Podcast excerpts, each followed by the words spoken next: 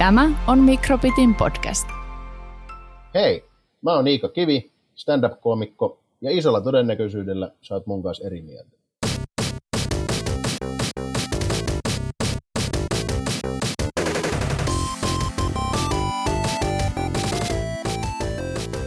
Terve kaikille ja tervetuloa taas jälleen kerran kuuntelemaan Mikrobitin podcastia Mestari ja Testari. Minä olen Testari, kasuaali tietokonepelaaja Tomi Valamies ja seurassani on eSports-kenttien äh, selostaja Jyrää Mestari. Täällä jälleen kerran ollaan ja tänään muuten päästään myös toisen kerran mikrofoni ääreen. Mä menen selostaa pappaliikaa. Se on tällainen yli 30 liika, pelataan vähän Valoranttia. Onko niinku yli 30 pappa? On se eSportsissa. Okei, okay. aika, aika brutaali meininki. Hei, äh, meillä on tänään aivan, aivan loistava, uskomaton äh, vieras. Hän on stand-up-koomikko, hän on äh, tuottaja, hän on televisiokäsikirjoittaja. Äh, nyt ei ole let, etsitty vierasta kiven alta. Äh, meillä on vieraana Iikka Kivi, tervetuloa. Kiitos paljon, kiitos paljon. Ö, Olet vieraana tässä jaksossa, koska aiheena on kantaaottavuus peleissä. Ja me haluttiin semmoinen su- vieras suomalainen henkilö, jolla on mielipide jokaisesta mahdollisesta asiasta, mikä on olemassa, ja ö, Päivi Räsänen ei päässyt. niin sä oot hyvänä Hyvä, kakkosena. Mä, mä, mä oon toiseksi paras valinta heittämällä heti päiviä. Joo, hei, mitä kuuluu Iikka sinne Ouluun? Ah, tänne kuuluu maailman loppua niin kuin muuallekin, eli tota, kasautuvia kriisejä ja niiden välissä sitten aina välillä otan switchin käteen ja, ja, ja niin kuin sellaisessa, joku oli hyvin sanonut, että tämä 2020-luku on niin kuin sellaista, että niin kuin me hyvinvoivat länsimaalaiset kasataan itsellemme semmoinen nörttilinnake ja sen niin kuin muurin takaa me kuikulle, että vieläkin ne tuolla sotia ruoka on loppu, mutta mu- mulla on pleikkari viisi. Niin, niin aika lailla sellaisessa niin kuin tilassa on mennyt viimeiset No silleihän eliitti ylipäätään äh, kautta historian on viettänyt aikaa, että jotkut semmoiset filosofit on jonkun Ranskan sisällissodan aikana vaan niinku keksinyt jotain, miettinyt olevaisuutta ja tällaista. Niin. Niin, Näin, niin mä voin täältä huippukonsolin ääressä todeta, että, että pelatkaa Nessiä, niin kuin näin syökööt leivoksia hengissä. Juurikin. Nessihän on ihan huikea konsoli, ettei No siitähän me päästä niinku mihinkään. Se on totta. Mutta joo, äh, tää aiheena on kantauttavuus peleissä, niin äh, otetaan alkuun jotain ihan kantaa ottavaa muutenkin, koska mestari Teemu Hiilinen, sinä et ole pelkästään eSports-selostaja, sinä olet myös töissä Superissa, joka on äh, lähihoitajien edunvalvontajärjestö, ja te halusitte juuri mennä lakkoon, mutta ministeri kielsi teitä menemästä lakkoon. Haluatko ottaa asiaan kantaa tässä kantauttavassa jaksossa? Joo, sehän oli ihan mielenkiintoinen, että ministeri käytti sanaa, että on niin kriittinen ala, että sen takia pitää sitä lakkoa siirtää nyt alku ainakin kaksi viikkoa. Niin onhan toi nyt erikoista, että jos olemme täysin kriittisellä alalla töissä, niin ei siellä tarvitse palkkaa kuitenkaan maksaa. Niin se on äh, kriittisen määrittely, on mielenkiintoinen. Äh, minä ja Iikka näin niin kuin stand-up-koomikkoina, niin aika harvoin kuullaan ministeriltä, että emme saa lopettaa työntekoa. Onko ministeri sanonut sulle Iikka, että sun on pakko jatkaa työntekoa? Ei, mutta, mutta tota, mä, mä oon kyllä menossa tällaiseen tilaisuuteen esiintymään tässä piakkoin, ja, ja, johon tulee ilmeisesti ministeri yleisöön, ja siellä oli todettu niin kuin toiveena, että tota, ei härskejä juttuja, niin, niin ky, kyllä tällainen niin kuin ministerivetoinen painostaminen on myös muilla aloilla aika tavallista kuin tota, terveydenhuollon alalla. Mutta eihän kristillisdemokraatit olisi hallituksessa. Juuri. Ei, niillä en mä usko, että se tuli tältä, tältä, tältä niin kuin ministeriltä tämä toive ollenkaan, vaan, vaan niin kuin, se on tämä ympärillä pyörivien niin kuin laahuksen kantien joukko on niin kuin huolissaan, että ministeri ei välttämättä ole ikinä niin kuin ymmärtänyt, että hänellä esimerkiksi on pylly, ja jos hän nyt saa siitä siellä, niin kuin, siellä tilaisuudessa tietää, niin hän voi järkyttyä, ja sitten sakset menee kultanauhasta ohi, ja kaikki on pilalla. Niin, niin kyllä tälle on tietynlaiset kansakunnan vakauttamista tukevat perusteet myös. On, tohon voisi laittaa semmoisena asiallisena vastatoiveena, että ei härskiä politiikkaa. joo, joo, joo, joo, joo. Jos te ette sikaile, mä en sikaile. Tämä, tämä olisi kyllä aika hyvä diili. Ensi kerralla kysyn tällaista. Lähdetään itse tähän varsinaiseen jaksoon, eli meillä on aina se rakenne, että käydään alkuun jotain uutisia, nämä uutiset ovat yleensä Mikrobitin sivuilta, ja äh, sen jälkeen mennään aiheeseen, eli kantauttavuuspeleissä, mutta ensin uutisia. Tekoäly on oppinut kirjoittamaan. Tekoäly pystyy jo kirjoittamaan hämmästyttävän hyvää tekstiä. Semmoinen ohjelma nimeltään äh, GPT-3. Se pystyy kirjoittamaan niin hyvää, että ihmisistä vaan niin kuin 52 prosenttia tunnistaa, että tämä ei ole välttämättä ihmisen kirjoittamaa. Niin äh, ollaanko me huolestuneita siitä, että äh, 48 prosenttia ihmisistä ei tunnista koneen kirjoittamaa tekstiä – vai pitäisikö olla enemmän huolissaan niin kuin ihmisten kirjoittamassa tekstistä Suomi 24 foorumilla? Vai, Lähetän ää... ensiksi tyytyväise- tyytyväisyyden siitä, että suurin osa on ilmeisesti osannut kuitenkin lukea sen tekstin. Että se on niin kuin positiivinen lähtökohta. Ja tota, Mutta mut kieltämättä en mä tiedä, onko se, onko se niin kuin ihmisistä kiinni vai onko se kiinni siitä, että niin kuin iso osa niin kuin meidän nykyisestä mediasisällöstä, mä menen heti vakavaksi, mutta iso osa mediasisällöstähän on niin kuin niin koneellista. Tiedätkö, että Instagramissa tämä ihminen, niin hänellä oli pelkät niin kuin uimapuvun ylä, yläosat nyt päällä, että tästähän pitää tehdä juttu, niin, niin ei kai se nyt ole reilua ihmisiä kohtaan edes laittaa kirjoittaa tuommoisia arvoja. Ei, se on... Äh... Niin, niin. Joo, tämä äh, GPT-3, tämän äh, tuottaman yrityksen taustalla on äh, Teslan toimitusjohtajanakin tunnettu Elon Musk, joka on aika lähellä ihmistä. Vielä kun saadaan Facebookki tähän mukaan. Mutta pitääkö tällaisesta olla, niin kuin, äh, tämän prosessin nimi on niin kuin NLP, eli Natural Language Processing, niin äh, kun tietokoneita kehittyy nopeasti, niin jos on nyt jo niin kuin näin hyvä, niin kohtahan meillä on ihan joku Skynet. O, ollaanko me tästä huolissaan, Teemu? Ei me tästä olla huolissaan. Jos toi millään tavalla parastaa suomalaisten yhdyssanojen kirjoitusta, niin tämähän on pelkkää plussaa.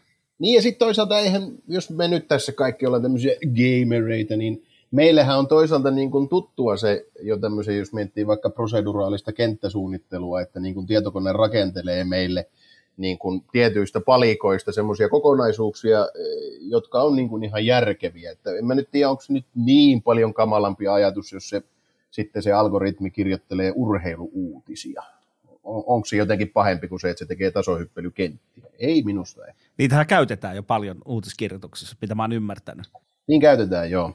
Ja esimerkiksi Eli urheiluuutiset on niin kaavamaisia, että ne on niin kuin tosi helppo niin kuin koneen tehdä. Et urheiluutisihan on kirjoittanut jo pidemmän aikaa, ja sitten ihminen vähän parantelee sitä. Mutta siis tavallaan ne pohjatiedot niin, sit... siihen uutiseen hakee jo se algoritmi sieltä. Niin, toisaalta yhtä kaavamaisia on Helsingin Sanomien näkemykset siitä, että autoilua pitäisi Helsingin keskustassa lisätä. Nekin on niin kuin vuodessa toisen samoja, niin eikö nyt kone voi hoitaa sitten nekin? Siinä, missä jo turheilutkin. Ja ootteko pelannut muuten HS Visio? HS Visio otsikkogeneraattoria. En ole. niin, joo, joo, joo, joo just, just ne, oli, ne oli täysin autenttisia. Ne oli täysin uh. autenttisia, jokainen. Kyllä, kyllä. Ei siis mullahan HS Visio, itselleni en sitä lue, mutta se tulee jokaiseen mun sijoitusasuntoon. Nyt, niin se on sattumalta, se sattumalta siinä lattialla, kun ovi avaat, että oh, ah, täällä olikin laatu lukemista niin kuin heti. No niin. Se on niin kuin mukaan huomaamattomasti siinä. Mutta ja ihan Tomilla on stand-up-koomikkona todella monta sijoitusasuntoa. Hyvin, voin sanoa, että pari viime vuotta on ollut semmoinen niin kuin – aareaitta, jolla esiintyvänä taiteilijana. Menkäämme eteenpäin seuraavaan asiaan. Tämäkin on mikrobiti-uutinen. Nyt ollaan niin sanotusti digiasioiden ihan koressa, eli ihan ytimessä. On, on semmoinen löytö, että Faarao Tutankhamonin tikari olikin peräisin ulkoavaruudesta – olemmeko järkyttyneitä. Se ö, teoria sille on se, että ö, Faarao Tutankhamonin ö, tikari on semmoista ainetta, mitä onnistuttiin tekemään vasta sata vuotta sen jälkeen, eli mikä se on nyt, Tikarin rakenteissa oli niin kutsuttuja Widmanstedtenin kuvioita, pitkiä rautanikkelikiteitä, joita ei silloin osattu vielä tehdä. Niin uh, mitä mieltä olemme siitä, että Farao Tutankhamonin tikari oli ehkä kenties avaruudesta? No ei se mulle näin niin kuin Sirius Samia pelanneena tuu varsinaisesti mitenkään yllätyksenä, että, että ihmisen ja Egyptin ja avaruusolijoiden historia kytkeytyy yhteen. Tämähän on vanha juttu jo siinä mielessä. No kun jotkuthan luulee, että niitä pyramideja ei olisi osannut ihmiset silloin tehdä, ja äh, sitä on sitten selvinnyt, että tämä salaliittoteoria on jonkun verran semmoinen rasistinen, että ajatellaan, että tietyssä päin maailmaa tietynväriset ihmiset eivät olisi osanneet asioita tehdä ja sitten on löytynyt todisteita, että sen ajan teknologialla oli täysin mahdollista tehdä nämä pyramidit. No, mutta ettekö niin. katsoa ikään Stargootteja? En ole itse. Siinähän nyt on ihan selkeä, että, että kaikki niin Egyptissä tulleet on jollain tavalla avaruusolioita. Mutta siis, jos nyt kyse on siitä, että, että avaruusolennot niin kuin tuli tänne jo, jo, jonkin niin kuin tähtien välisen matkailun kautta, ja ainoa, mitä ne meille opetti, on niin kuin kivien pinoaminen kolmioksi, niin on ne aika mulkkuja kyllä, koska niillä olisi ollut parempaakin teknologiaa niin kuin takataskussa. Mutta tänne Mieti, mikä källi niin, toi jo. Niin, jo, ei rakennetaan, sillä pääsee kuolemattomaksi tai jotakin. Joo. Ja, ja, se on vähän kuin me, me, me mentäisiin jonnekin toiselle planeetalle ja sitten katsotaan, että hei, nämä tyypit ei osaa mitään. Opetetaan niille leekot. joo, joo. Sitten eikö tuo voisi olla ei, ei, ei terveydenhuoltoa, ei koululaitosta, to, to, palikat, palikat, niistä ne tykkää. Tiedätkö, kun porukka vetää tuonne junavaunuihin kaikkea tägejä, niin mitä se on avaruusolijoiden tägi? Ne käy vetämässä aina johonkin kohtaan muutaman tällaisen pyramidin ja lähtee menemään. Sinne saa nuhteita siellä, ne on mennyt pilaamaan joku planeeta. niin, niin, jotkut te, teini-ikäiset avaruusolennot kruisailee ympäri kosmosta ja käy sotkemassa planeettoja pyramideja. Kyllä. No me osataan se ilman niitä avaruusolioitakin, tämä planeetan sotkeminen. Mutta mut onkohan tässä nyt kuitenkin semmoinen tylsä selitys, että, että jopa egyptiläiset on hoksanneet, että tämä meteoriitti on harvinaisen hieno kivi, että tästäpä saisi Faaraolle upean tikarin ja sitten siitä on semmoinen tehty. Tämä on se tämänhetkinen teoria, että Joo. toi on, ö, tiedemiehet kannattavat enemmän sitä, kuin että jotkut ö, avaruusoliot olisi tullut tänne lähinnä niin kuin trollaamaan. Et ne on huomannut, että ne on sadan vuoden päässä siitä, että ne keksii tämän teknologian, niin mä en nyt en tiedä kummassa niin kuin Okkamin partaveitsi on niin kuin kummassa vaihtoehdossa parempi, koska molemmat kuulostaa mun mielestä kuitenkin niin aika todennäköisiltä, että silleen paha. Oletteko se nähnyt Aztekien esimerkiksi vähän samaan aikakauteen liittyvää näitä kaikenlaisia, niin kuin mitä jumalkuvia ne on laittanut? Kaikilla on saakeli avaruuskypärät päässä. Ai jaa. Meikäpä katsomaan niitä Aztek-veistoksia. Niin. Mm. Vai onko se toisinpäin, että niitä Aztek-veistoksista me ollaan keksitty, että äh, miltä näyttää avaruuskypärät? Ei voi pitää. Onkohan me nyt varmasti niin kuin oikeanlaisessa podcastissa, koska nämä aihepiirit alkaa niin kuin liukua kovasti Joe Roganin suuntaan. me yritetään välttää sitä. Me ollaan Spotifyta myllytetty tässä jo pari jakson verran. Plus, että tuolla saatiin nyt jo neljä kiukkusta kommenttia, tiedättekö, Rogan-faneilta, jotka nostaa tätä niin kuin somessa paremmin kiertoon. Hyvin mietitty. Jos on vain kolme kuuntelijaa, niin se neljä on aika kova Aa, tavoite. No se yksi on tosi kiukkunen nyt tällä hetkellä. Joo, uh, sitten vielä otetaan semmoinen aihe, ennen kuin mennään näihin uh, kantauttavuuspeleissä asiaan, niin Ukrainaan liittyen, että uh, viisi teknologista saavutusta, jotka ovat juontaneet juurensa Ukrainaan. Eli Ukrainan kunniaksi nostamme nyt viisi teknologista saavutusta. Mä sanon alkuun ne yksi.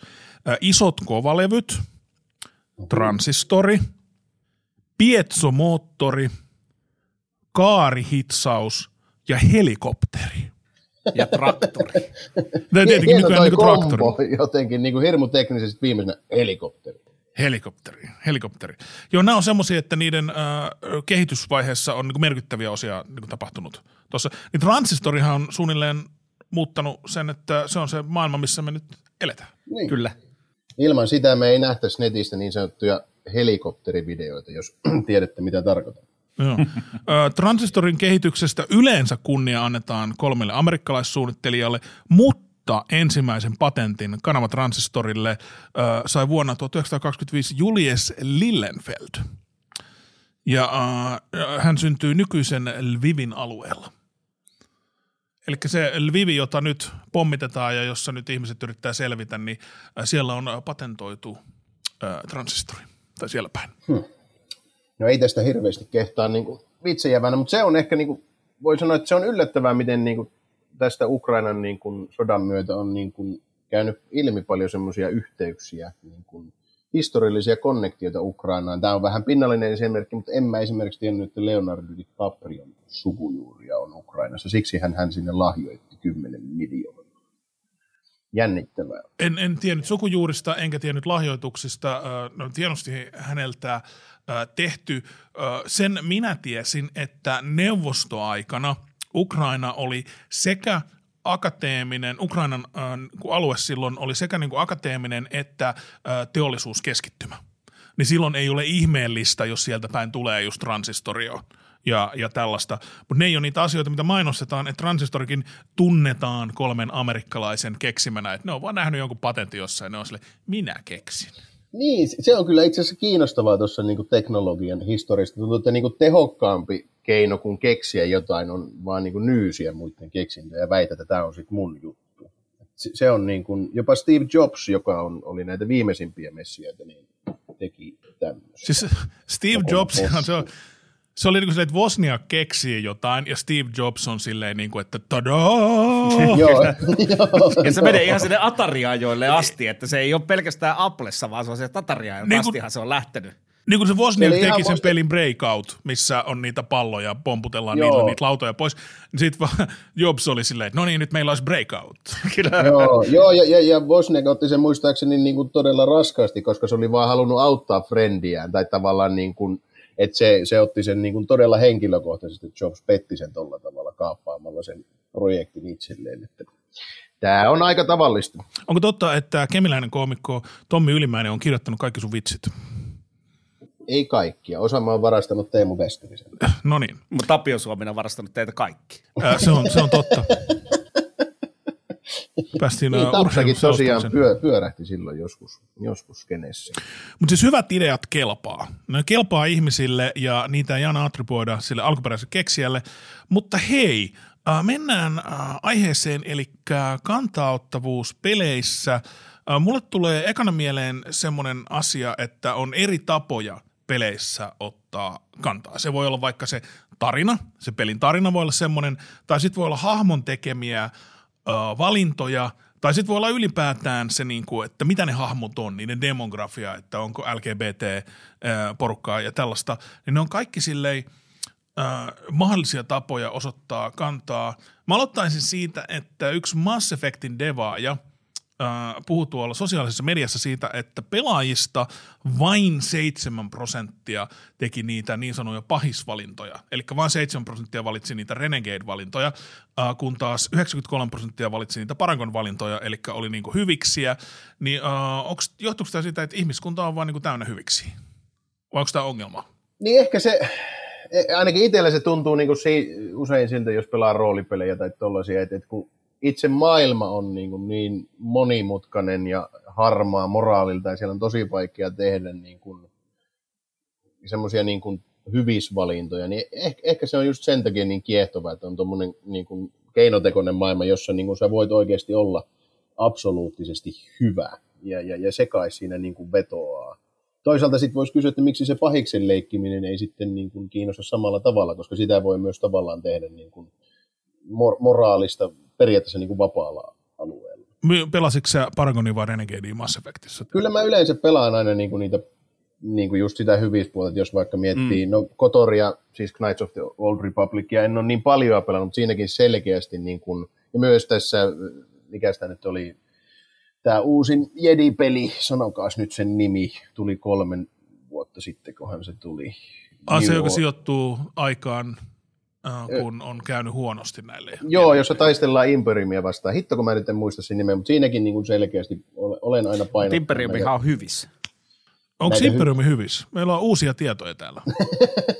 No jos lähdet ajattelemaan koko sitä, Imperium on luonut rauhan koko siihen yhteisöön, niin siellä on yksi tällainen Renegade-porukka, joka on perustanut ääriuskonnollisen jedi-lahkon ja lähtee suistamaan tätä yhteiskunnallista rauhaa. Senhän voi Se on- ajatella myös noin. Se on totta, ja, ja varsinkin nyt tuolla Kremlissä niin on tykätty tästä tulkinnasta, kun on katsottu tähtiä. Se on hyvin suosittu siellä, tämän näkökulma. Mutta siis itse Mass Effectiin, niin mä pelasin sitä alkuun hyviksenä. Sitten mä muistan kerran, että nyt mä lähden pelaamaan pahista.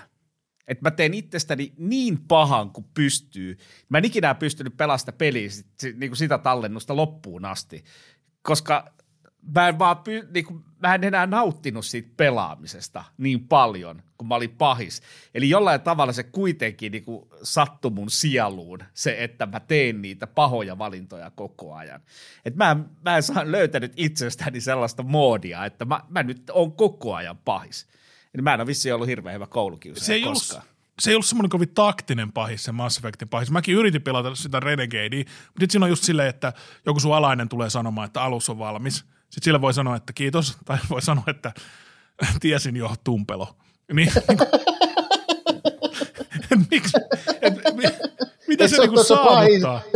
Et sä oot tuossa pahis, sä oot vaan niinku ääliö. Niinku, ei- niinku, No, mutta se on just sellainen koulukiusaaja mainen Niin, pahis, mikä niin. siinä on, että ja kyllä se on tekee ju- pahoja valintoja, kyllä se tappaa tekee- porukkaa.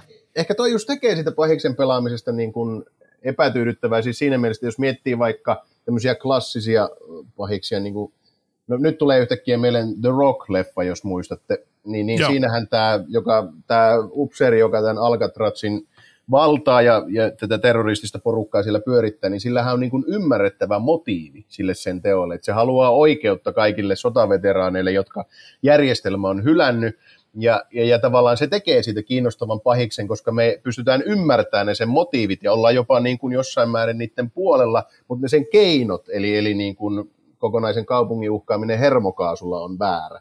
Niin e- ehkä niin kuin just tämä on myös pelipahisten niin kuin, ja pahiksena pelaamisen ongelma. Mikä olisi, anteeksi mä keskeytän, mikä olisi semmoinen pelipahis, jolla olisi ymmärrettävä motiivi, mutta se menee liian pitkälle, että uh, any means to an end ei ole kovin hyvä filosofia, koska silloin voi löytää itsensä tekemästä pahaa.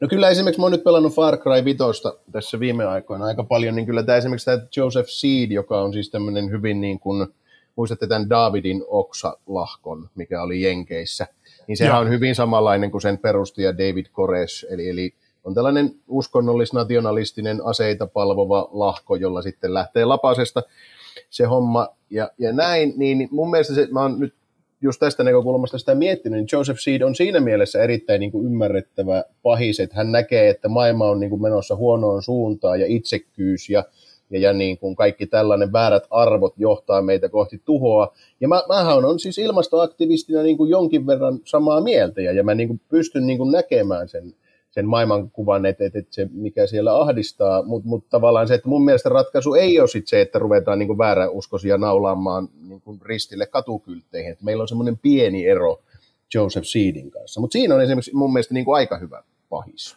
Okei. No, no mitäs toi on- Fallout?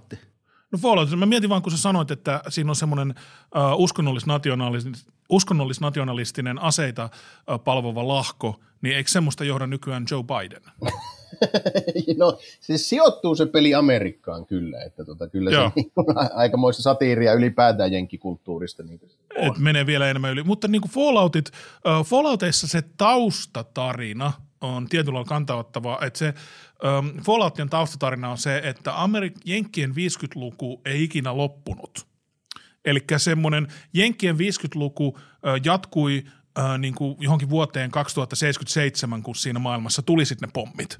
Mm. Ja äh, se on semmoinen äh, mielenkiintoinen niin kuin näkemys. Se, sitä pikkuhiljaa tulee, vaikka siinä pelataan sitä äh, sodan jälkeistä aikaa, niin tulee esiin sitä äh, niin kuin maailmaa. Ja siinä just selviää siinä Falloutin taustatarinassa, että semmoinen idyllinen Jenkkien 50-luku, niin mitä kaikkea se peitti alleen. Just sellaista. Joo. Ja nyt se tavallaan niin kuin kääntyy itsensä, tavallaan niin kuin antaa itsensä yleen, kääntyy tavallaan niin kuin ulospäin ja sitten se paljastaa sen tavallaan niin kuin karmeuden, joka sitten purskahtaa siinä ydinsodan muodossa tavallaan. Mutta mieti jotain Megatonissa tehtäviä valintoja Joo. Fallout kolmosessa. Eli mm. sähän voit pelastaa sen kaupungin, mikä tavallaan auttaa sua, mikä, mihin sä tuut heti siinä pelin alussa. Sä alat tekemään niitä Megatonin tehtäviä. Ja, mm. ja se auttaa sun niinku jaloilleen siitä, kun sä oot tullut pois, kun sä oot karannut sieltä. Mutta sulla on kuitenkin se vaihtoehto, että sä räjäytät sen ydinpommin, mikä on siellä Megatonissa, ja sit sä saat sen huippuasunnon itsellesi. Tai sit sä voit purkaa mm. sen pommin. Sehän on eettinen valinta, minkä sä teet siinä. Ja se on aika, aika absoluuttista pahuutta tavallaan siinä pelissä kuitenkin. Että sä tiedät, mitkä seuraukset sillä on, jos sä räjäytät sen megatonin ydinpommin. Niin, että kuka, mm. minkälainen ihminen räjäyttäisi ydintonilla kaupungin saadakseen muualta semmoisen ihan kivan asunnon, että onko se semmoinen valinta, mitä kukaan muu kuin semmoinen ihan täysin sekaisin oleva edes pohtisi? No Yhdysvaltojen presidentti, mutta mut, mut, niin kuin muuten, 40-luvulla joo. pohti, että varmaan saa paljon pide, niin kuin paremmin pidettyä sen kivan asunnon, jos laukaisee Japanin pari atomipommia, että onhan se siinä mielessä Joo. niin kuin ihan osuva piikki. Mä, ite Mä, joo, mä oon sitä, aina että- ihmetellyt sitä jälkimmäistä atomipommia, että miksi piti niinku räjäyttää kaksi japanilaista. Että jos jotenkin pystyy äh, puo, nä, niinku sen ensimmäisen perustelemaan, että äh, tehdään, tai olisi tehnyt sen räjähdyksen jossain Japanissa, jossa ei olisi niinku kaupunki, ihan vaan näytetään, että meillä on tällainen. Mm, Niin olisiko sillä saanut niinku sen saman efektin? Että tavallaan ne niinku ihan turhaan ka- pari kaupunki. Äh, mutta kuitenkin Falloutissa on tämmöinen valinta. Äh, mitä sulle, Teemu, tulee muuten mieleen näistä Falloutista ja kantauttavuudesta? Nohan siinä paljon muutenkin käydään läpi sitä, just nimenomaan sitä, se on, se on sieltä jenkkikulttuurista lähtöisin. Ja kyllä sä voit tehdä muutenkin siinä valintoja sen eettisyyden kanssa, että minkälaista tulevaisuutta sä lähdet hakemaan siihen peliin. Et siinähän on, on hyvin paljon erilaisia ratkaisuja, että kenen jengiin sä liityt ja mitä sä niinku yrität saavuttaa sille, yrität sä pelastaa sit loppujen lopuksi koko paikan vai haluat sä tulla tavallaan niinku koko mesta hallitsijaksi, niin siinähän on, on eettisiä valintoja todella paljon. On oikeastaan jokaisessa Fallout-pelissä niin kuin, on jotain tällaisia mietittävää, että kenen puolella haluaisi olla. Ja siinä on just tuota, niin kuin Iikan mainitsemaa, että on niillä osalla niistä pahiksista niin kuin jonkinlaista pointtia. Se oli, mä, en, mä oon itse pelannut Falloutia tosi vähän, koska tota, ää, mun, lap, mun lapsuus sijoittui siihen ajankohtaan, missä oli tämä, tiettekö, sa, saatanan palvonta, hysteria ja roolipelejä silloin leimattiin, niin se jotenkin jätti muhun sillä tavalla, en mä siis niinku niitä vastusta, mutta ei ole vaan ikinä tullut pelattua niitä hirveästi. Mä luin äh, Fallout, onko se nyt New Vegas, taisi olla se, oliko se kolmosen vai kolmosen niin kuin lisäosa. Ja tota- Tavallaan niin kuin kolmosen äh, semmoinen sivuosa. Eli se on Niin, niin kolme- Fallout 3.5. Joo, ju, joo, just näin. Joo, joo. Niin, niin, niin siitä oli tämmöinen mielenkiintoinen analyysi tehty Pelit-lehteen, tai saan sen varmaan tässä mikropitin Saa sen mainita. podcastissa mainita. Niin oli tehty mielenkiintoinen analyysi siis tästä, niin kuin, että mikä siinä on se, se teema, ja se on se, että, että, että miten nämä, niin kuin, nämä eri voima, nämä niin kuin eri voimaryhmät, jotka siellä on, jotka yrittää ottaa sitä aluetta haltuunsa, miten niillä kaikilla on tietyssä mielessä niin kuin pyrkimys niin kuin tietyssä mielessä aloittaa alusta kulttuuri, mikä on tietysti luonnollinen pyrkimys, kun on tullut noin totaalinen resetti ydinpommin muodossa, mutta ne jokainen näistä ryhmittymistä niin kuin epäonnistuu siinä tavoitteessaan, koska ne epäonnistuu huomaamasta sitä, että ne, että se, että ne ei voi tavallaan repiä juuriaan irti. Ei ole olemassa mitään resettiä, vaan, vaan ne kaikki, niin kuin se historia raahautuu niiden ryhmien mukana, ja siinä mielessä se tavoite siitä, että tavallaan yhteiskunta pääsisi aloittamaan nollilta uudestaan ees ydinpommin jälkeen on niin kuin turha. Et ne voimasuhteet ja vanhat tarinat ja katkeruudet ja, ja kaikki nämä, että et niitä ei niin kuin edes ydinsäteilyllä pyyhitä pois. Ja se on aika niin kuin kompleksinen teema käsiteltäväksi On. tietokonepelissä ja mun mielestä aika makea. En ole itse sitä pelannut, en tiedä miten hyvin se siinä toteutuu, mutta näin sitä oli niin kuin lohko. toi teema, mitä sä sanoit, että ei ole olemassa mitään niin kuin täyttä resettiä, ää, mm. niin sehän ää, selkeä esimerkki siitä modernissa maailmassa on vaikka niin kuin, ää, Israelin valtio. Eli mm. Israel, silloin kun se perustettiin, niin he sanoivat, että vaikka emme ole olleet täällä satoihin vuosiin, niin tämä alue silti kuuluu meille. Ja sitten siellä Mm. taas palestinalaiset, jotka on siellä, sanoo, että ä, tämä alue kuuluu meille. Ja silleen, että ei ole olemassa sellaista, että se on absoluuttisesti kuulunut jossain vaiheessa jollekin ja sitten se on nyt resetöity ja silleen, vaan on semmoista dynaamista muutosta koko ajan tapahtuu ympäri maailmaa ja kaikki alueet niin kuin muuttuu koko ajan. Joo, ja sama, sama, samahan on niin kuin kaikessa tässä, niin kuin jos miettii oikeistopopulismia, että siinähän aina niin kuin tavallaan luvataan paluu vanha ja tavallaan just niin kuin resetoitaisiin tietysti yhteiskunta, että me jotenkin niin kuin unohdettaisiin tämä kaikki, mitä me on tässä opittu sitten 50-luvun ja palattaisiin sitten niin kuin sinne jotenkin elämään semmoista vähän tuhnuhajusta agraarielämää, aika perusmeininkiä, niin, niin tämähän on tämmöinen niin kuin valheellinen lupaus, mitä meille toistetaan. Ja, ja ehkä itsekin jonkin verran sitä niin kuin ilmastoaktivistina sitä usein sanotaan, että nyt kun tehdään nämä tarvittavat muutokset, niin me saadaan tavallaan rakennettua uusi parempi maailma, mutta kyllä nämä vanhan maailman ongelmat sinne niin kuin tulee mukaan. Että sille ei voi mitään. Ei, niin kuin, ei varmaan, niin kuin, vaikka saataisiin kaikki niin kuin hiilipääset pois, niin mä luulen, että ukrainalaiset ei ihan hetkeen unohda, niin kuin mitä siellä tapahtui, ja, ja uusi maailma ei siinä mielessä ala, vaan, vaan vanha maailma vaan päivittyy. Jos mulla on tässä nykyisessä ongelmatilanteessa ilmaston suhteen sen takia, että me ollaan ahneita, niin aika harva great reset poistaa niin kuin ihmisiltä ahneuden. Niin, sepä. Ja siksi mun mielestä mä luin tota, äh, yhtä Beatles-kirjaa tuossa, mä oon nyt dikkaillut kovasti sitä bändiä, niin siellä oli tämmöinen John Lennonin kirje, kun sille oli lähettänyt tämmöinen nuori, kiivas, vasemmistokumouksellinen, niin kuin, että nyt pitäisi niin liittyä rintama ja tuhota niin kuin kaikki tämä paha, mikä maailmassa on. Ja John Lennon oli, oli niin kuin vastannut siihen, että, että, tota, että jos sä haluat tuhota kaiken pahan, niin se syntyy ihmisistä. Että, että jos sä meinaat niin kuin pahan tuhota, niin sitten pitää tuhota ihmiset. Tämä sun suunnitelma ei nyt taida ihan toimia. Ja vaikka me tuhottaisiin tämä järjestelmä, mikä sitä pahuutta tuottaa, niin, niin siihen perustetaan uusi yhtä paha järjestelmä tilalle. Että niin kuin ainoa kestävä muutos on saada vallankumous ajattelussa, että me ei oltaisi niin ahneita ja itsekkäitä ja vallanhimoisia. Mä itse asiassa uskon paljon. Me ollaan jo aika kaukana pelien kantaa ottavuudesta, mutta ei se varmaan haittaa. Fallout New Vegasista haluaisin vielä sanoa, että siinä konkreettisesti pelaaja saa neljä eri vaihtoehtoa ja hän päättää, mikä on sen alueen New Vegas tulevaisuus. Ja neljä mm. tapaa päättää se, niin yksi semmoinen faktio, jota voi tukea, niin se on semmoinen niin byrokratia. Ja uh, se on semmoinen niin tehoton byrokratia, jolla on niin kovat verot ja sitten se ei oikein saa asioita aikaan. Ja jengi just valittaa, että siellä alueella, missä tämä – New California Republic, NCR, on niin kuin vallassa, niin niillä alueilla ei oikein saada asioita tehtyä ja tällaista. Tiedätkö, mitä ihanuutta on byrokratiassa? No. Se kohtelee kaikkia aina tasapuolisesti. Yhtä huonosti. Hyvin tai huonosti, mutta aina tasapuolisesti. Byrokratia on ihanaa. Se on, byrokratiasta voi olla eri mieltä, ainakin kolmasosa meidän nyt tällaisesta podcastista tämänhetkisestä on sitä mieltä, että se on ihana. Uh, mutta joo, tämä on yksi. Sitten toinen vaihtoehto on taas niinku semmoinen ihan levoton fasismi. Ja uh, se on niinku legioona edustaa sellaista, ja uh, se on näyttää aivan niinku täysin hirveältä, koska se on, että siellä vaan ihmisiä tapetaan uh, ihan summittaisesti ja sitten orjuutetaan ja kaikkea. Mutta yksi porukka, joka kehuu sitä, on äh, noi äh, trader, ne niin kaupankävijät, jotka sanoo, että ne on aina silleen, että Legionan alueella äh, ei ole mitään ongelmia noista niin kuin rosvoista.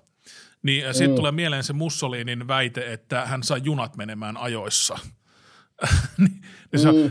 Eli voi valita byrokratian fasismin ja sitten on vielä kaksi, on semmoinen orwellilainen kyyläysyhteiskunta, äh, niin kuin Mr. House siinä semmoinen hahmo haluaa laittaa robotit vahtimaan kaikkea, ettei kukaan tee mitään pahaa. Tai sitten on niin kuin neljäntenä vielä niin kuin anarkia. Niin tässä on tavallaan ne neljä äärimuotoa siitä, miten yhteiskuntaa voi rakentaa. Niin mikä on anarkian muoto? Uh, se anarkian muoto, mikä siinä on se, että e, ei ole mitään semmoista yleistä kontrollia. Okei. Joo, mutta muutenhan me ollaan päästy Kiinassa, ollaan päästy tuohon kolmanteen muotoon. Semmoinen orvelilainen kyläysyhteiskunta. Kyllä, se on aika, en tiedä, oletteko lukenut sitä kirjaa siitä kiinalaisesta, tänä vuonna julkaistu siitä, niin on aikaisemminkin tämä podcastissa puhunut, niin hyvin, hyvin pelottava. Sä Et, jossain jaksoissa puhut jotain, että siellä ei pääse niin kuin kauppaan ostamaan jos, asioita, jos ei ole riittävän hyvä kansalainen. Jos ei ole tarpeeksi social credit score, niin kauppa vie jaukee. Niin se on aika pelottava yhteiskuntamalli. Iikka Kivi, jos sulla olisi social credit score, niin kuinka paljon se olisi miinuksella? en uskalla, en uskalla tota edes ajatella, koska musta että mä oon niinku vuorotellen suututtanut tässä maassa ihan niin kuin kaikki. Vielä voi olla joku pudasjärveläinen Martta-kerho, joka niinku ei hio peitsiä tällä hetkellä, mutta tota, kyllä sielläkin varmaan jo suunnitellaan sitä hiomista. Tuosta tuli muuten mieleen vielä tuosta se, että tavallaan että se mikä mun mielestä niin kuin on videopeleissä vähän sellainen niin kuin jonkinlainen ongelma on se, että usein on niin kuin hienoja isoja teemoja tavallaan niin kuin pintatasolla, mutta sitten hyvin harvoin niitä sitten sitä tavallaan sitä teemaa tai kantaottavuutta saadaan niin kuin pelimekaaniseksi. Et mun mielestä esimerkiksi niin kuin Bioshockeita pidetään niin kuin tosi fiksuina peleinä ihan toisaalta niin kuin ymmärrettävistäkin syistä, mutta tavallaan jos miettii vaikka Bioshock 1, jossa kuitenkin selkeästi kritisoidaan niin kuin Ayn Randia. Se, sehän on niin kuin se, että et tällainen, että sehän on niin kuin semmoinen randilainen dystopia se Rapture. Mä voisin Eli- eli pikkasen, se, siellä on- anteeksi, voisin pikkasen selittää. Eli uh, Ayn Rand keksi semmoisen ajatussuunnan kuin objektivismi, joka on ääritalousoikeistolainen. Et kun erikseen niin kuin talousoikeisto ja se niin kuin arvo-oikeisto, niin se on ääritalousoikeistolainen, että ei mitään, niin kuin, ei mitään veroja eikä mitään tukia, vaan kattokaa että kuinka paljon tienaatte ja mutta joo, anteeksi. Joo. Niin se keskeinen ajatus lienee niin kuin kärjistettynä se, että jos sulla on niin kuin kyky tehdä itsellesi valtavasti niin kuin omaisuutta ja valtaa, niin sä et ole kenellekään mitään velkaa, vaan sä saat aina käyttää kaiken niin kuin itseesi. Sattumalta se on niin kuin yksi Björn Wahlroosin niin kuin suosikkifilosofioita. On niin kuin, ja hän- on niin kuin Randia siteerannut mun mielestä parinkin otteeseen. Mutta joka tapauksessa, siis sehän on Bioshockissa niin kuin hyvin selvästi nähtävissä siinä maailmassa, että siellä ne, nämä ihmiset on niin kuin, hyvin niin kuin varomattomasti tavallaan niin kuin muunnelleet esimerkiksi itseään geneettisesti ja tavoitelleet tämmöistä niin kuin suurempaa ihmisyyttä ja sitten korruptoituneet siinä samalla.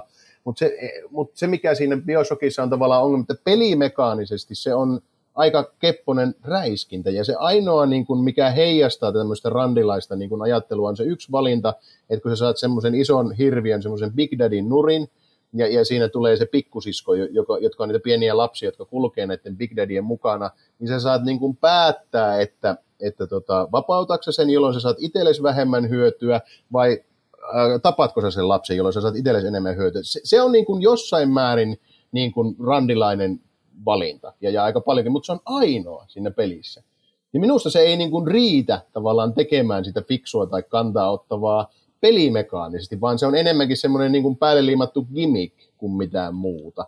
Ja, ja, ja usein, ja Bioshock Infinite on mun mielestä samanlainen, sekin niin kuin puhuu uskonnoista ja, ja nationalismista ja amerikkalaisuuden ongelmista, mutta pohjimmiltaan se on vaan selkä suorassa konsoliräiskintäpeli, ja mun mielestä semmoisenaan tosi tylsä.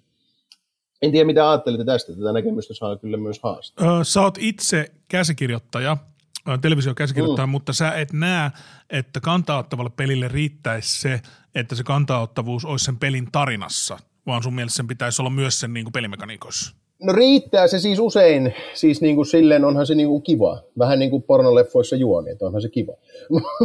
Mutta niin kuin, joka tapauksessa pelihän on niin kuin siinä mielessä ainutlaatuinen media, että tota, se, se on niin kuin ainoa, jossa voidaan kuljettaa tarinaa interaktiivisten valintojen kautta, ja jos peli ei niin kuin hyödynnä sitä teemaansa siellä mekaniikassa, niin silloin se vähän niin kuin tuhlaa sen ainoa jutun, joka siitä tekee niin kuin spesiaali.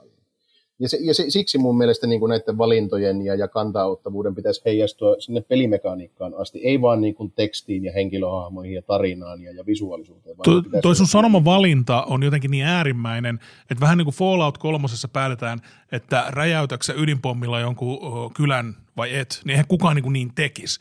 Mutta mut jos vertaa sitä vaikka niinku tämmöiseen, ö, tämmöiseen, oletko pelannut Papers, Please nimistä peliä? Olen pelannut. Kyllä, aivan loistava peli. Joo, niin siinähän niin kuin tämmöinen dystooppinen autoritäärinen valtio ja maahanmuutto ja pakolaisuus ja, ja, ja esimiesten niin kuin käskyjen toteuttaminen, jotka on sen pelin isoja teemoja, niin ne on kaikessa siinä, jopa niin kuin käyttöliittymään asti. Eli se, niin kuin se käyttöliittymä on hidas ja kankea ja se hidastaa sitä prosessia, koska sen käyttöliittymän on tarkoitus kuvata tämmöisen niin kuin 80-luvun kommunistivaltion byrokratia. Ja mun mielestä kuvaavaa on se, että ne bonukset, mitä sä saat niin kuin upgradeja, on vaan pika niin kuin näppäimiä niihin kaikkiin eri asiakirjoihin. Siinä se on niin kuin viety noin Kyllä. pitkälle, se, se niin kuin, että miten se te- teema ulottuu sinne pelimekaniikkaan. Toi on harvinaista ja toi on vaikeaa, mutta niin kuin tuosta esimerkiksi nähdään, niin ei mahdotonta. Mutta se on loistava peli. Siinähän on, en muista, yli kymmenen erilaista loppua siinä pelissä, Joo. että miten se voi päätyä, päättyä ja jokaiseen niis- niistä voi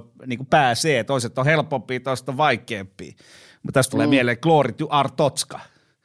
Joo, ja, sit, ja, ja just tavallaan se, että se peli on niin kuin jatkuvia valintoja, joissa sun pitää, jotka sun pitää tehdä moraalin kautta, ja jos sä teet oikein, niin se yleensä tarkoittaa sitä, että sä menetät rahaa, milloin sulla ei ole rahaa niin kuin huolehtia sun perheestä, ja Kyllä. ne voi kuolla. Eli sinä koko ajan joutuu niin kuin tasapainottelemaan, että mikä on oikein niin kuin mulle ja mikä on oikein muille, ja kun sen pelin teemana on maahanmuutto ja pakolaisuus, niin, niin se on aika hyvä pelimekanismi siinä.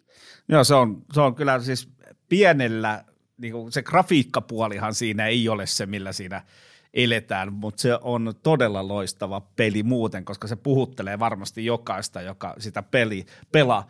Tuossa tuli aikaisemmin mieleen, kun Iikka sanoi, että, että se on suututtanut tässä maassa kaikki, niin onko Iikka ääribyrokraatti, kohtelee kaikkia samalla tavalla? Ja kyllä mä siihen niin kuin pyrin, äh, että, että niin kuin lä- lähdetään niin kuin tavallaan asiakeskeisyydestä. Mullahan on siis tämmöinen tausta, että mä oon ollut niin kuin halla persu, eli suoraan sanottuna äärioikeisto, ja siitä mä oon hieman niin kuin silleen jäänyt semmoinen varauksellisuus, että mä karsastan semmoista niin kuin heimomeininkiä, tavallaan sitä, että niin kuin ennemmin nojataan omaan poliittiseen viiteryhmään kuin tosiasioihin. Ja siinä mielessä mä oon vähän niin kuin byrokraatti, että niin kuin mua ei niin kiinnosta, että et, et, et, et hyödyttääkö tämän asian sanominen nyt vasempaa vai oikea poliittista leiriä, vaan mua kiinnostaa aina se, että tosiasiat tulee esiin ja tehdä niiden niin kuin pohjalta tota, hyviä ratkaisuja, mikä sitten on johtanut semmoisiin absurdeihin tilanteisiin esimerkiksi viime syksynä, niin aika moni oli sitä mieltä, että mä oon edelleen persu ja mahdollisesti myös natsi, koska minä kehtaan kritisoida Sanna Marinia. Eli, eli, eli tämmöinen niin he, heimoajattelu minua niin kuin vierastaa. Iikka, sä et on natsi. Natsit pukeutu hyvin. Kiitos. Kiva, kun joku sanoo tuon lopultakin ääneen. Kyllä, kyllä. Joo, mä oon sua Twitterissä kyllä seurannut aikana, niin kyllä sitä mutta sä oot päässyt sellaiseen Sanna Marin tasolle kyllä siinä, että mitä tahansa sä sanot Twitterissä tai missä tahansa, niin aina sinne tulee joku, joka on eri mieltä sun kanssa ja kertoo sen värikkään Joo. sanan käänteen, jos sanotaan tälleen pehmeästi. Nyt on tullut hauska käänne, kun tuli tämä Ukraina. Siis mä oon puhunut vuosia, että meidän pitäisi vähentää niin kuin riippuvuutta fossiilista polttoaineista ja vähentää yksityisautoilua – ja, ja vähentää lihansyöntiä. Nythän me joudutaan tämän sodan niin kuin, takia näitä kaikkia tekemään tietysti. Niin, niin, niin se on hauska, että tosi moni on nyt sitten ruvennut, että en tiedä mitä sulle on tapahtunut, mutta sun jutuissa on nykyään tosi paljon järkeä. Mutta nämä on ihan samoja juttuja, mitä nämä on ollut kolme, neljä vuotta. Että ehkä nämä nyt vaan niin kuin, tuntuu susta järkevämmiltä, kun sä tajuat, että Aa, näin varmaan niin kuin, pitää tehdä. Että, et jengi ei tajunnut, että se ö, ilmasto tai se niin kuin maailma, missä me toimitaan, on muuttunut, ei sun mielipiteet.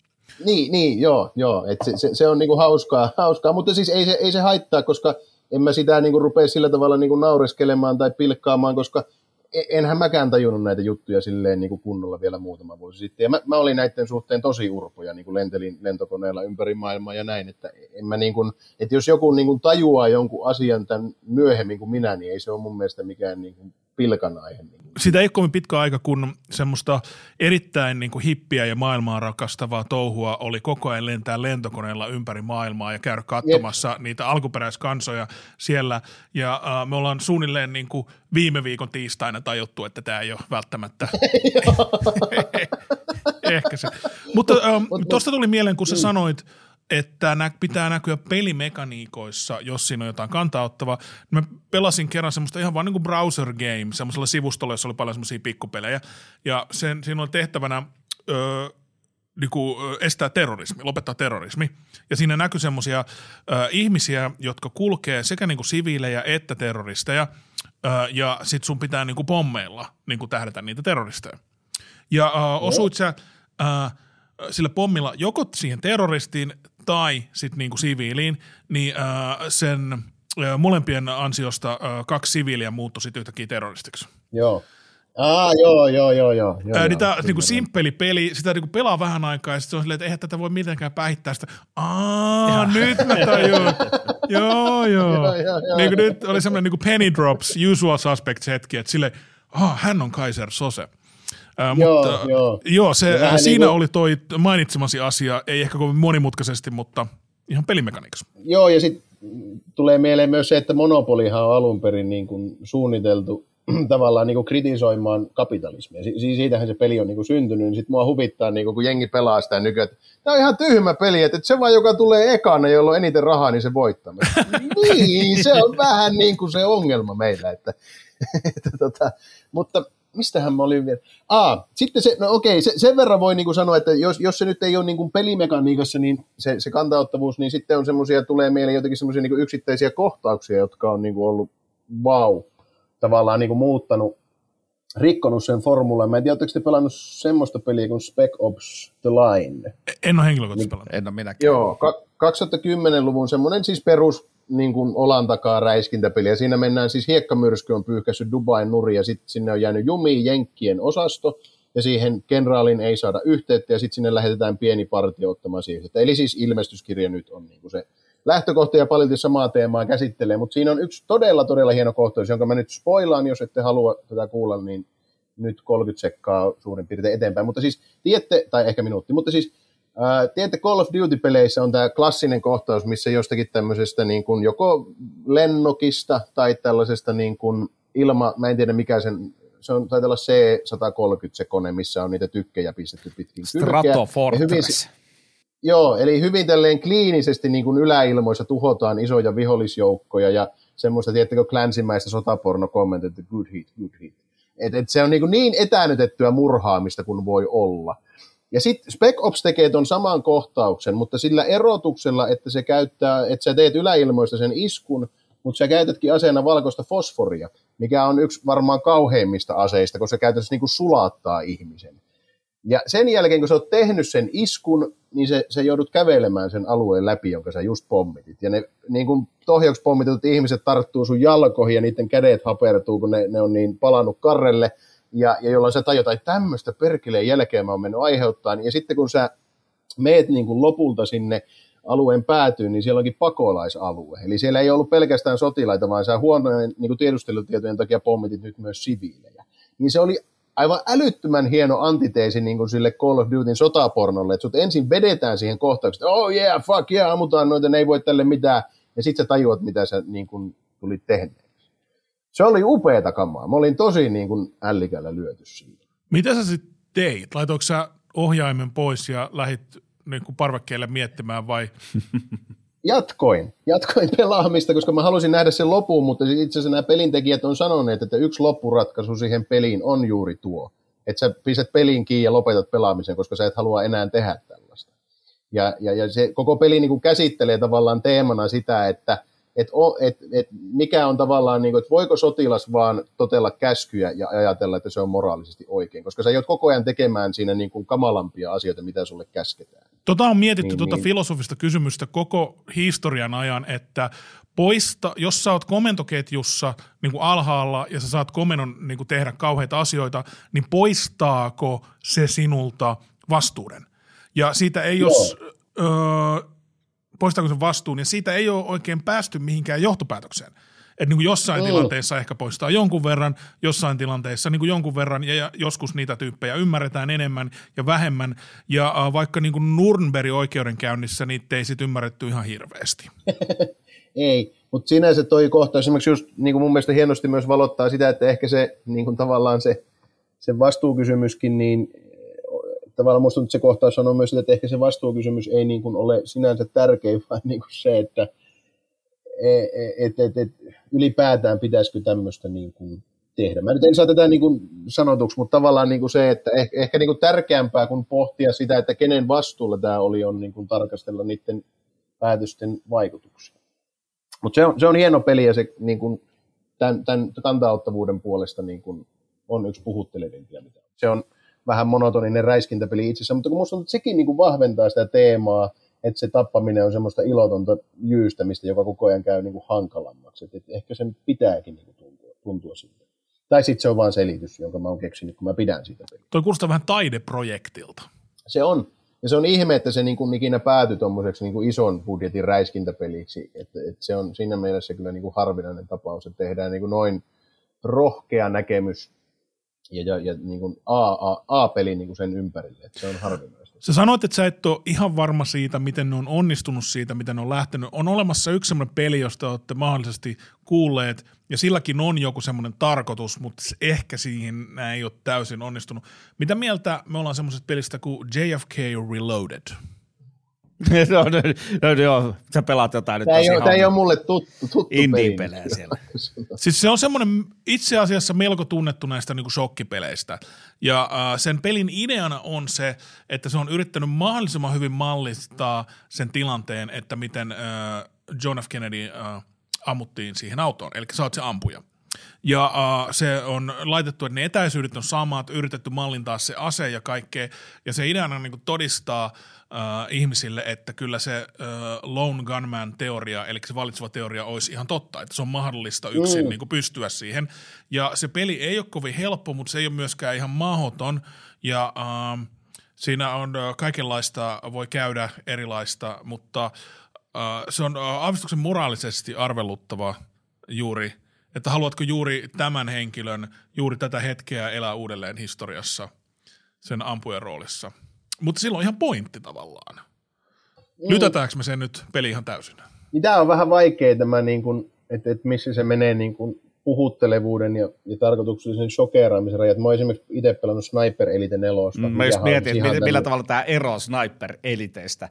Että okei, okay, tässä sä tiedät, että sä ammut JFKin, mutta Sniper niin, Elitessä vielä miettii niitä mallinnuksia, kun se luoti osuu ihmiseen.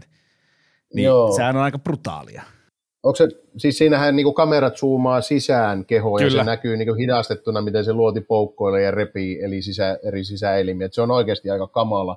Ja sitten tavallaan niin se on toisaalta tosi niin semmoinen, kun se on vähän B-peli muuten, ja, ja se tuntuu niin siihen päälle liimatulta niin shokilta, mutta sitten toisaalta siellä, kun sä sitten kuljet niillä alueilla, niin, niin sä myös löydät tosi paljon niiden sotilaiden kirjeitä, missä ne kertoo, niin kuin, että ne kaipaa kotiin ja tällä tavalla. Joo, joo, ne on totta kai natsi-Saksan sotilaita, mutta se silleen vähän niin kuin, särkee sitä, niin kuin sitä, että tässä oikeamielisesti vaan niin kuin, tu, tuhotaan niin natsi-Saksan armeija. Että nämä on oikeita ihmisiä, joihin tämä tosi brutaali väkivalta kohdistuu. Että, että kyllä sekin niin kuin onnistuu ajatuksia jossain määrin herättämään. Et ehkä tästä voitaisiin ajatella, että semmoinen pienikin kantaa-ottavuus, vaikka tuommoisten niin löytyvien kirjeiden muodossa, niin kyllä se yleensä siihen pelielämykseen tuo jotakin lisää, mutta mä, kyllä mä luulen, että sitä myös vältellään paljon sen takia, että sehän on aina riski koska niin kuin pelit, pelit kuitenkin lähtee siitä, että se olisi kiva, jos kaikki pelaisi tätä, ja jos sinne kovin vahvoja niin kuin mielipiteitä asettelet, niin, niin sittenhän sen voi joku hylätä, mutta sen vielä sanon, että siinä kyllä sitten monesti unohdetaan tavallaan se, että sekin, että sä tuet vallitsevaa hegemoniaa, niin sekin on kannanotto. On niin hankalaa se, olla tekemättä on... valintaa, koska valinnan tekemättömyyskin on valinta. Niin, että tavallaan, että eihän se nyt tarkoita sitä, että jos peli niin kuin esittää jenkkiarmeijan niin kuin hyveellisenä, niin se on kannanotto siinä kuin sekin, että, että esitettäisiin vaikka niin kuin palestiinalaiset jossain videopelissä niin kuin vapaustaistelijana, eikä terroristeina. Sitä päivää niin, odotellessa. Niin, niin että näähän on niin kuin, se, ihan niin kuin, että tavallaan se neutraalistatus ja kannanotto sen puolesta on yleensä niin kuin tosi paljon huomaamattomampi, ja senhän niin kuin näkee siinäkin, että, että, että se on niin kuin tavallaan tämmöisen vanhan kaartin mielestä, että se on niin kuin neutraali poliittinen asema, että suurin osa pelihenkilöistä on niin kuin valkoisia heteromiehiä, mutta sitten jos siellä on yhtään minkään muun värisiä tai muuta sukupuolta tai seksuaalista suuntautumista, mitä tahansa, niin se on aina woke ja, ja, ja kannanotto johonkin. Eihän toi, toi ole looginen ajatus niin kuin loppuun. Ei, ja äh, mä alussa just sanoin, että on eri tapoja äh, niin tehdä kannanottoa pelissä. Yksi on se, että siinä tarinassa tai pelimekaniikossa tai ihan vaan siinä pelihahmojen demografioissa. Niin äh, se on tavallaan aika villiä, äh, että jos joku pelihahmo on niin kuin LGBT, äh, vä, äh, näiden niin seksuaalivähemmistöjen edustaja ja äh, mm. sitten häntä ei esitetä semmoisessa ivallisessa tai stereotypisessa valossa, niin joiden, joidenkin mielestä se on niin kuin joku iso kannanotto – niin tämä on mm. mulle ihan niinku mind blown juttu, kun mä oon itse tämmöinen niinku, valkoinen keski-ikäinen heteromies, uh, niin uh, ei kukaan pidä mua niinku kannanottona, jos joku mun tyylinen tyyppi olisi jossain. Mutta sitten jos mä olisin homo, jos mä olisin homoseksuaali, niin sitten se olisi tavallaan kannanotto, että mä olisin jossain niinku keikalla tai jossain niinku pelissä tai jotain. Niin se on varmaan ihan niinku ihmeellistä tälle porukalle, että pelkkä heidän olemassaolonsa – on joidenkin ihmisten mielestä kannanotto. Mm, toi on ihan hyvä pointti, koska se on sitä hyvä. se nimenomaan on joidenkin mielestä. Olemassaolo on niinku kannanotto. Niinku mitä? Niinku, et jos joku niinku on olemassa, niin se, äh, tää, tää on niinku niin täysin järjetöntä. Eh, en mä, tiedä. mä istun tässä ja se on statement. Wow. Mikä tämä oli Assassin's Creedessä Valhalla, niin siinähän oli homoviikinki – ja sehän veti joillakin kaverilla täysin kupinnurin. Että ei voi Joo, olla ja, sellaista. Ja, tai nyt esimerkiksi, vastaava, kun Lord of the Rings elokuviin, mikä on tulossa, niin sinne on tulossa musta haltia. Niin mm. sekin on mm. vetänyt jengiltä kupin. Koska eihän nämä kuvitteelliset suippukorvat, niin totta kai ne on valkoisia. Niin kuin, mm. Kun eihän ne nyt, me nyt voida kuvitella niitä semmoisiksi, kun me halutaan. no, Tolkienin maailmahan on hyvin, no se on oman aikakautensa on, on. tuote tietenkin. Kaikki hyvikset tulevat lännestä ja ovat valkoisia. Kaikki pahikset kyllä, tulevat idästä ja ovat mustia. Kyllä, kyllä. kyllä, kyllä. Niin, Assassin's Creedit onkin ehkä niin kuin hyvä esimerkki tavallaan siitä, että niin kuin melkein otetaan kantaa. Niin, Siis tarkoitan kyllä. sitä, että varsinkin se eka, että se ottaa niinku tematiikakseen ristiretket, jossa kuitenkin oli tosi paljon kyse niinku islamilaisen maailman ja, ja kristinuskon maailman niinku yhteentörmäyksestä, ja se sävytti käytännössä kaikkea, mitä siinä oli, että se ottaa tämän aiheeksi, se sijoittaa sen pelin Jerusalemiin, mutta sitten siellä ei ole sanaakaan niin kuin kristinuskosta, eikä niin kuin islamista. Se ei siteeraa pyhiä tekstejä, se ei mainitse Jeesusta eikä Allahia, on vaan tämä niin kuin assasiinien ja temppeliritaarien niin kuin fraktiot, jotka taistelee keskenään, mutta se mikä siinä oli niin kuin sen kaiken niin kuin takana uskonnollinen sota, niin se tavallaan siivotaan näkyvistä ihan vaan siksi, että niin kuin, että ei uskalleta. Ja tietysti että se olisi niin kuin mahdollisimman laajalle yleisölle, mutta se on mun mielestä älytöntä, että otetaan niin kuin aihe, jota ei sitten uskalleta käsitellä. No toi on vähän kuin joku tekisi tässä Israelin Palestiinan ää, tilanteesta pelin, mutta sitten siinä olisi niinku ää, Mario ja Luigi.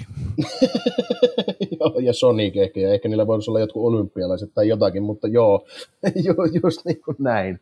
Et, et, et se, se on niin kuin harmillista. Toki siinäkin on mun mielestä vähän niin kuin parannuttu, ja kyllähän sitten Assassin's Creed niin kuin sit taas nelososassaan esimerkiksi niin kuin käsittelee orjuutta aika, aika niin kuin suorasanaisesti ja tällä tavalla, että ei se niin kuin, sillä tavalla sekin on vähän roh, käynyt rohkeammaksi, mutta, mutta, mutta tota, toi on aika tavallista, että vähän niin kuin hipaastaan aihetta, mutta ei uskalleta niin kuin koskea. Sinä aikana, kun sinä Iikka Kivi olet pelannut pelejä, niin onko tämä tilanne mennyt yhtään parempaan suuntaan vai huonompaan vai mitä sä oot nähnyt tänne? No siis, mä tietysti aloitin, niin kuin mun peliura alkoi pitkälti niin kuin just Nessin ja SNESin parissa, ja niistä peleistähän niin kuin kantaottavuutta niin kuin sai todella, todella kaivella. Kyllä. Ja sen jälkeen on ollut sitten niin PC-pelaaja ja toki sitten myöhemmin konsolipelaaja. Totta kai se on niin kuin sillä tavalla, tavalla niin kuin parantunut, parantunut, että ylipäätään on tullut, tullut nämä yhteiskunnalliset aspektit siihen niin kuin mukaan. Mutta kyllä se mun mielestä vieläkin vähän niin kuin lapsen kengissä tietyssä mielessä niin kuin on. Mutta toki siihen on nyt, nyt tämä digitaalinen aika on tuonut niin kuin sen muutoksen, että sitten nämä indie-devaajat uskaltaa sitten taas paljon rohkeammin käsitellä niin kuin vaikeita teemoja ja, ja ottaa kantaa asioiden puolesta. Että esimerkiksi niin kuin sellainen, oletteko te Firewatchia pelannut? Mikä On, se on aivan loistava. kävelysimulaatio, sehän käsittelee niin kuin paljon muistia ja, ja, ja niin kuin identiteettiä ja kaikkia tämmöisiä kysymyksiä, miten tavallaan niin kuin muut ihmiset määrittää paljon sitä, mitä me ollaan. Että vaikea semmoista niin kuin peliä olisi kuvitella välttämättä niin kuin jonkun Electronic Artsin tekemänä, että, että kyllä nämä Indie-studiot siihen on tuonut tosi paljon. On parantunut, selkeästi. Mutta saisi parantua vielä paljon lisää. Tarvittaisiin lisää tuommoisia pelejä niin kuin Papers, Please. Ja mikäs tämä oli tämä poliisiväkivaltaa kritisoiva, äh, muistatteko te sitä? Disco Elysium, eikö Joo, Disco Disco, Elysium, mutta se, Disco Elysiumhan on sitten taas, sehän on ihan sitä, mitä sä haluat sen olevan pelin. Joo, okei. Ja siis mä oon itse pelannut sen läpi yhdellä tavalla. Sitähän voi pelata läpi siis todella monella eri tavalla. Ja sehän on pelkkiä eettisiä valintoja, mutta se on myös maailman ärsyttävin peli, niin kuin yhdessä podcast-jaksossa täällä käytiin läpi, koska sä voit Aa. vaikka siinä pelin alussa hävitä taistelu sun kravatille ja kuolla. Siinä on siis kuolema on sun hahmolle läsnä ihan koko ajan, joka puolella. Okei. Eli, eli Sierran seikkailupeleistä tuttu asenne päälle vaan. Ja se on juuri näin. tahkota. Oppimiskärsi, kannattaa tehdä tallennuksia silleen niin kuin, ö, ennen kuin mä menen juttelemaan ton kanssa, minä painan tallennan nappia. Okei, ah, okei, se on niin tommoinen. Okei. Mutta kyllähän niin kun, siinä mielessä just miettii vaikka sellaisia, niin kun, että nykyään niin kun pelithän on siinä mielessä kasvanut aikuiseksi, että jopa sodasta osataan tehdä niin kun muunlaisia pelejä kuin räiskintäpelejä. Jos miettii vaikka This War of Mine, mikä käsittelee kuitenkin niin kuin siviilien Joo, asemaa. huikea peli. Millainen peli se on? ja- Sä, Mä en ole olet, pelannut itse asiassa sitä. sä yrität pää, selvitä pommitusten keskellä kaupungissa, mm. Hakea ruokaa, vettä, lääkkeitä aina kun on vaan mahdollisuus. Sulla ei ole siis asetta ollenkaan, sä et voi taistella siinä mitenkään. Joo. Mutta sun pitää vaan niinku selvitä päivästä toiseen ja se os- tulee koko ajan vaikeammaksi se peli siis siinä. Ja se on äärimmäisen Joo. puhutteleva ja todella synkkä ja ehkä pelikokemuksena ju, niinku, synkimmästä päästä, koska siinä käsitellään niin vaikeaa aihetta, että se, Mm. et, et, siihen lähtee niinku, että siihen kun tempautuu mukaan, niin se on, se on syvässä päädyssä oleva peli, mutta loistava pelinä. Joo. Jos, sen, jos sen haluaisi ajankohtaisesti tiivistää, niin ehkä Kiova-simulaattori on tällä hetkellä niin kuin parhaita niin kuin termejä mm. siihen. Että se, se on niin kuin sitä. Ja, ja onhan niin kuin esimerkiksi käsittääkseni tämä, onko se nyt 11, 11 Memories Retold, vai mikähän tämä oli tällainen ensimmäisen maailmansodan peli, missä kans niin kuin käsitellään kaikkea muuta kuin taistelutoimintaa. Että kyllä tämmöistäkin niin kuin nykyään tulee ja, ja ne menestyy semmoiset pelit. Mutta samalla toisaalta logiikka on pitkälti sama kuin tota, valtavirta elokuvassa, eli, eli isot nimet on tämmöistä äänekästä rymistelyä eikä kauhean syvällistä kamaa, ja, ja sitten pienemmät studiot puuhaa ajatuksia herättäviä taideleffoja ja pelejä. Et siinä mielessä se jako on kovin samanlainen kuin elokuva. Välillä on silleen, että käsitellään, yritetään käsitellä jotain aika isoa teemaa, uh, ihan isossa pelissä. Oletko sä pelannut semmoista kuin Fable 3? Siis tiedän ne, mutta en, en ole niitä pelannut. Mulle tuli Molyneux allergia Black and White jälkeen. yli. Siis Peter Molyneux on äh, legendaarinen pelisuunnittelija ja se on semmoinen, että se aina, äh, se on niinku ihan käsittämättömänä promomiehenä äh, ja sitten niissä peleissä niinku, äh, ei välttämättä ole niitä asioita, että se näyttää viettävän aikaansa silloin, kun se pelistudio oli vielä Lionhead Studios oli vielä olemassa, niin se vietti aikaansa just lähinnä, että meni jokaiselle mahdolliselle pelimessulle. Ja hänestä on semmoinen, hänen alaisensa on kertonut semmoisen tarinan, että kun ne teki peliä nimeltä Fable 2, niin kesken sen suunnittelun äh, ovi aukes, sieltä tuli Peter Molyneuxin pää siitä, niin kuin, ei koko henkilö, vaan Peter Molyneuxin pää. Ja sitten se, sille, ja, äh, sit se sanoi se Peter Molyneuxin pää, että äh, sankarilla on koira ja se koira kuolee. Tämän jälkeen hän niin kuin poistui ja kukaan ei nähnyt häntä kuukauteen. Et hän niin kuin kierteli maailmaa ja sitten siinä on kuuluisasti siinä, että sulla on koko pelin ajan koira ja sitten kun sä pääset pääpahiksen luoksi, niin se ekana niin kuin tappaa sun koira ja sitten sä oot silleen, nyt minä kostan. Okay, joo, joo. Uh, mutta uh, joo, on, mutta kuitenkin Fable 3 on peli vallankumouksesta, että pelin ekan puoliskon sä vietät silleen, että – sä haet eri apulaisia, keiden avulla sä voit yrittää syrjäyttää diktaattorin, joka on sun veli. Se on yrittää syrjäyttää sun velin, ja sä teet heille kaikille lupauksia.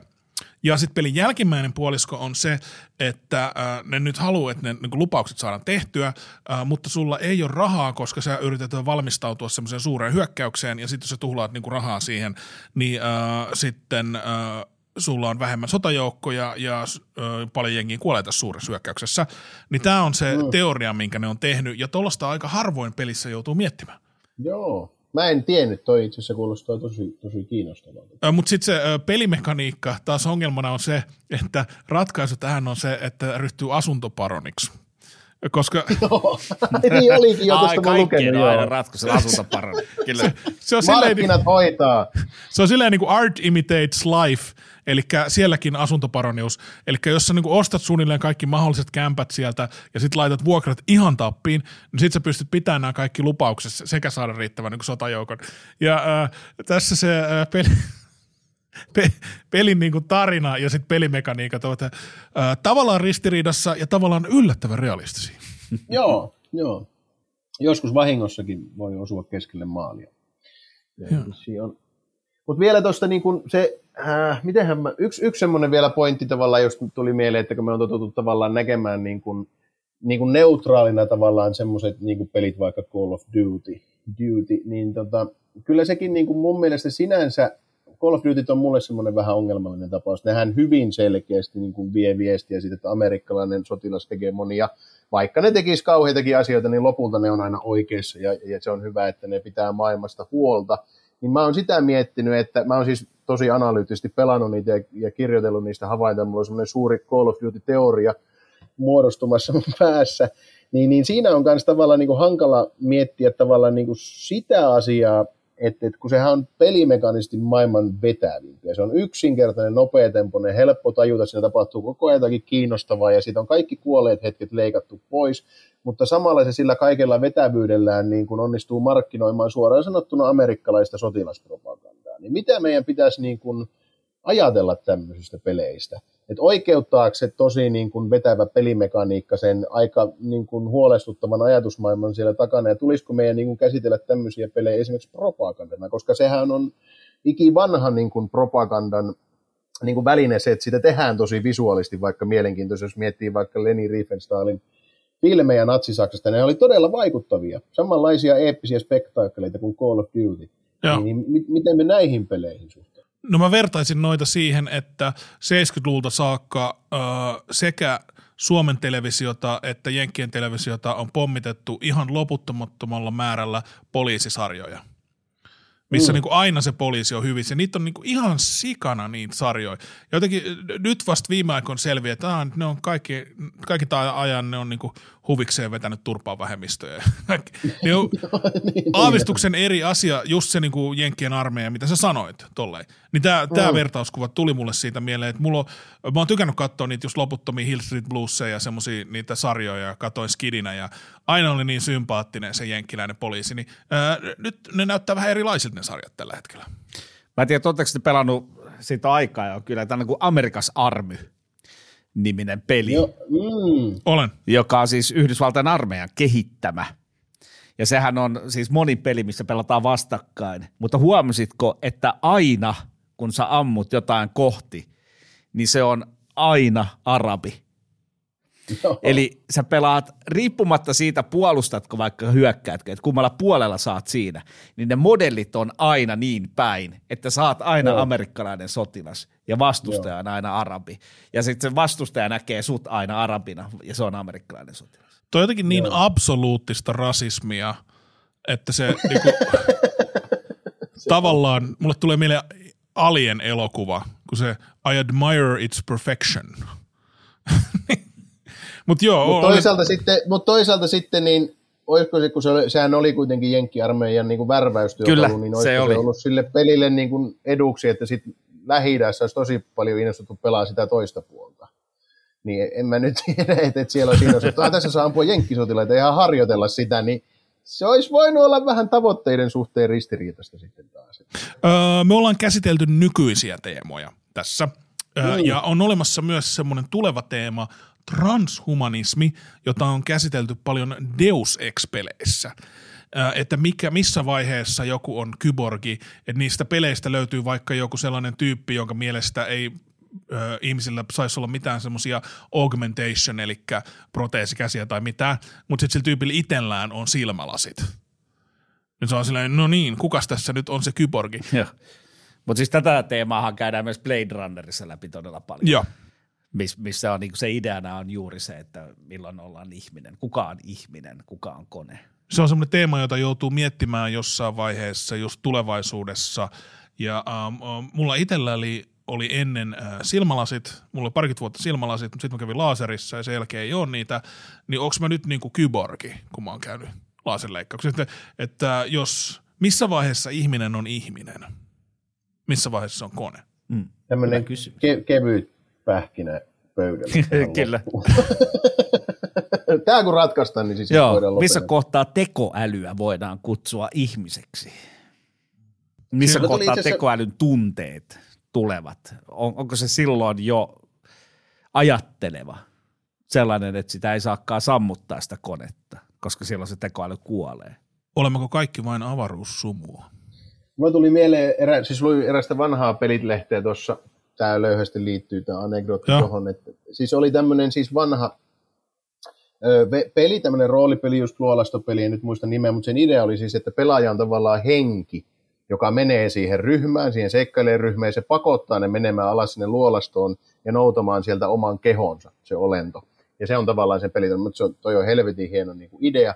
Ja tostahan saisi hauskan niin kuin modernin versionin, että et, et olisi pelaaja, olisi henki, joka niin kuin menisi johonkin pelihahmoon ja pistäisi sen tekemään jonkun tuommoisen tehtävän, ja joka ikinen niin kuin vahinko, joka sille pelihahmolle tulee jollakin tapaa traumatisoi sitä. Ja kaikki sun vaiku, niin kuin valinnat vaikuttaa sen pelihahmon hyvinvointiin, ja, mitä syvemmälle sä sinne luolastoon meet, niin, niin sitä pahemmin se sun pelihahmo vaurioituu. Ja sinne lopussa olisi tavallaan semmoinen kohtaus, että sä saisit niin kuin sen sun kehon takaisin, ja sitten sä katsot sitä sankaria, joka sen hoiti, ja se on mennyt siitä ihan tohjoksi.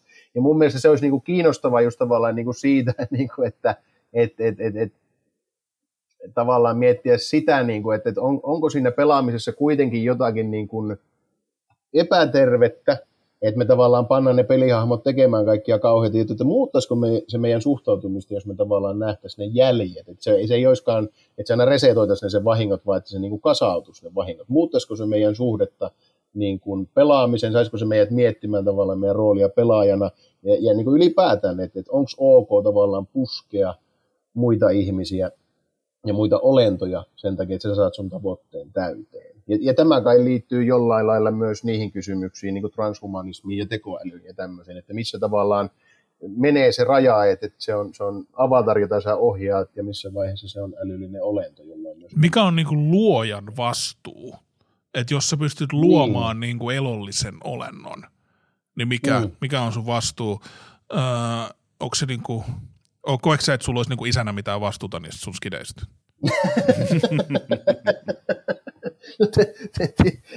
tiettyyn rajaan asti, mutta harmi kyllä mä en voi ohjeella niitä ihan niin hyvin kuin Super Mario, koska muuten ne hyppäisi tuplavoltilla sänkyyn joka ilta ja sen jälkeen täysin hiljaa, mitä ne ei tee.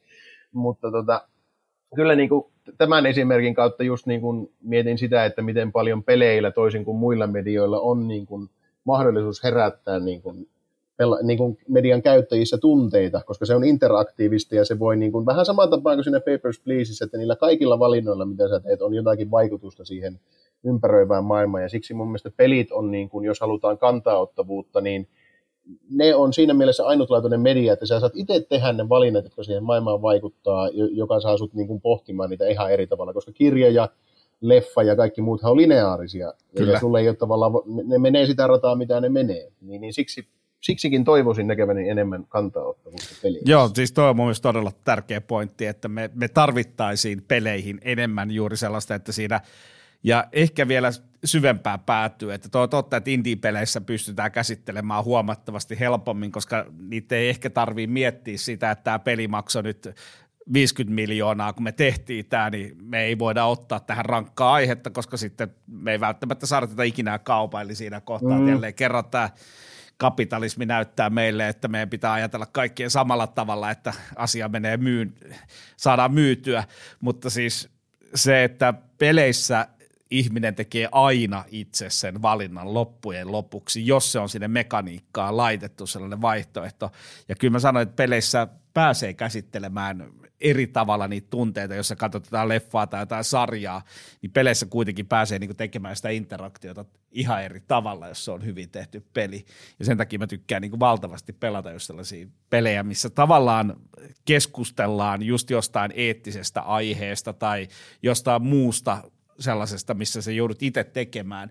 Ja tavallaan, että sä pääset kokeilemaan myös jotain muuta kuin sä itse olet. Sitähän sä et pääse tavallaan niin kuin leffoissa tai kirjassa tekemään, vaan sä pääset niin kuin elämään tavallaan jotain toista elämää ja ohjaamaan sitä. Niin se on mun mielestä peleissä se yksi hienoimmista asioista. Ehkä se myös kertoo meistä kuitenkin sitten ihmiskuntana jotakin hyvää, että kun tämmöinen täys valinnanvapaus annetaan, että jos tosiaan vain 7 prosenttia Mass Effectissäkin halusi pelata pahiksena, että kun annetaan täys valinnanvapaus, niin suurin osa meistä haluaa olla hyviä. Et ehkä sen lisäksi, että pelit kertoo meille jotakin, niin meidän pitäisi tarkastella myös sitä, että mitä ne kertoo meistä. Valitettavasti nämä pahikset aina No nyt me ollaan siinä vaiheessa, mistä me aloitettiin, aloitettiin Mass Effectillä, lopetetaan Mass Effectiin. Jos mä olisin Renegade-pelaaja, niin mä sanoisin, että hyvä pointti, tumpelo. kiitos, kiitos paljon. Kiitos paljon Iikka. Toivottavasti kuulijat tykkäsivät tästä jaksosta. Ja ei tässä varmaan tämän ihmeempi, onko sulla Teemu syvällistä? Ei mulla mitään syvällistä, mutta edelleen mä oon sitä mieltä, että Imperiumi oli hyvissä. Se on, se on mielipide. Ja äh, muistakaa, jos te pelaatte äh, Specs Ops The Line tai olette Iikka Kiven keikalla, niin yksi mahdollinen vaihtoehto on vaan niin kuin lopettaa ja lähteä pois. tai käyttää valkoista fosforia, jos semmoista sattuu olemaan. Juurikin näin. Äh, kiitos Iikka, kaikkea parasta sinne Ouluun ja nähdään. Kiitos paljon, oli tosi kiva.